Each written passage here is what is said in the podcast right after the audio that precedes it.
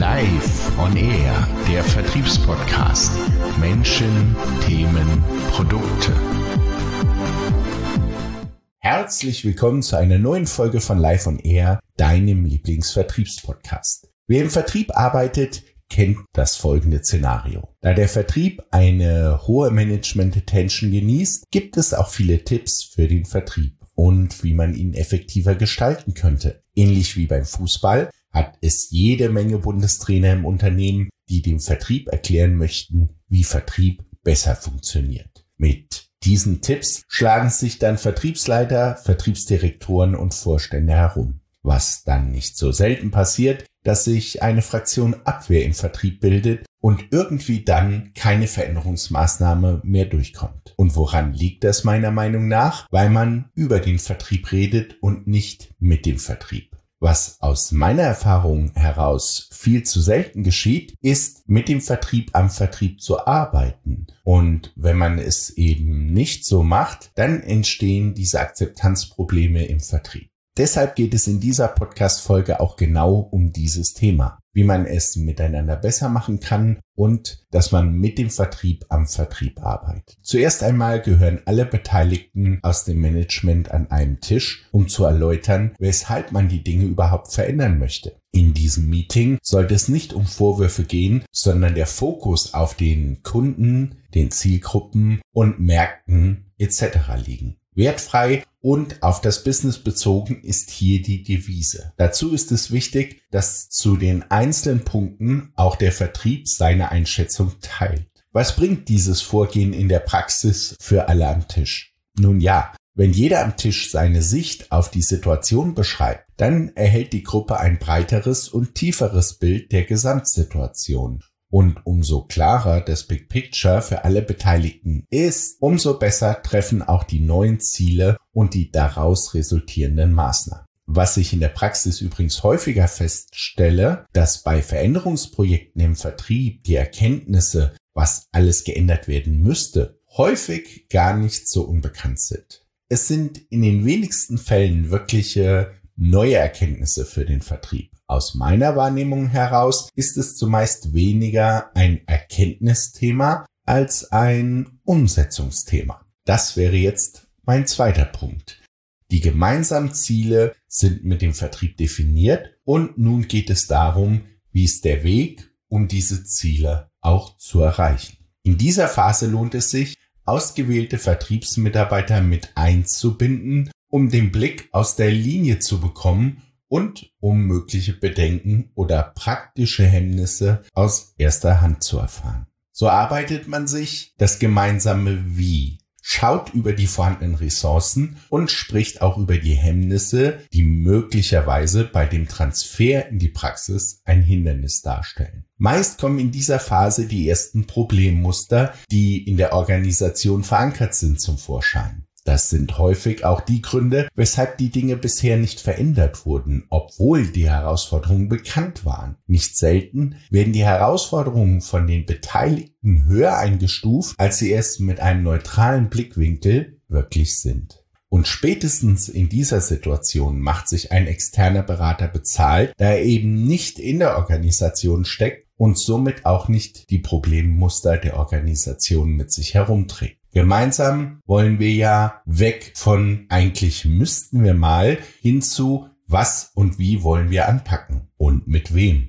Nun spreche ich die ganze Zeit über Veränderungen im Vertrieb. Aber eigentlich kann man den Vertrieb in den meisten Organisationen nie isoliert betrachten. Gerade wenn man bei den Veränderungen im Vertrieb auch an die Prozesse herangehen muss. Der Vertrieb ist im Unternehmen mit angrenzenden Abteilungen verbunden. Das können beispielsweise Finance, Law, Contracting, IT, Warenauslieferung, Service oder Marketing sein. Und was zur Wahrheit bei Veränderungsprojekten im Vertrieb auch dazu gehört, dass gerade im Zusammenspiel der Schnittstellenabteilung oft auch das größte Potenzial für bessere Ergebnisse im Vertrieb liegt. Neben der Digitalisierung, der Weiterbildung von Vertriebspersonal, neuen Ressourcen, die neue Skills mitbringen oder neuen Marktsegmenten und Kundengruppen. Lasse mich dazu ein Beispiel machen. In großen Organisationen kann es schon einmal dauern, bis ein Angebot erstellt und zum Kunden gesendet werden kann. Das liegt in der Praxis an der Vielzahl von Händen, die an der Angebotserstellung beteiligt sind. Es fängt beispielsweise damit an,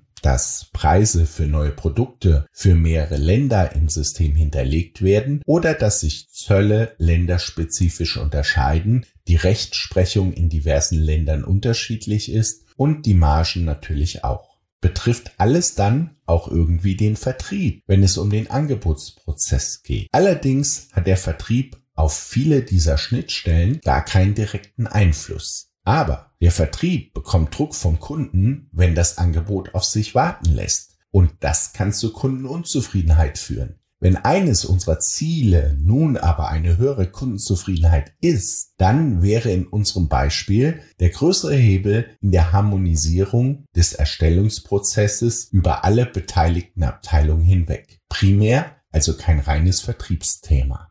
Und anhand dieses kleinen Beispiels mit der Angebotserstellung zeigt sich, dass zwar in vielen Fällen der Vertrieb im Fokus steht, allerdings nur im Vertrieb zu optimieren, dann nicht die gewünschten Ergebnisse bringen würde. Es sind also wesentlich mehr Akteure, die es betrifft, wenn, wie in unserem Beispiel, die Kundenzufriedenheit ein Ziel ist. Spätestens bei der Erstellung einer Customer Journey wird das allen Beteiligten sehr schnell klar, da sie sehen, wie viele Kunden-Touchpoints ein Unternehmen so innehat und was im Unternehmen alles funktionieren muss, damit ein Kunde überhaupt gewonnen wird. Wenn das dem Management klar ist, dann leuchtet es auch ein, weshalb die Akteure in einem frühen Stadium eingebunden werden sollten, damit im Nachgang die Schnittstellen nicht zu Showstopper werden und die Optimierung im Prozess irgendwo verpufft.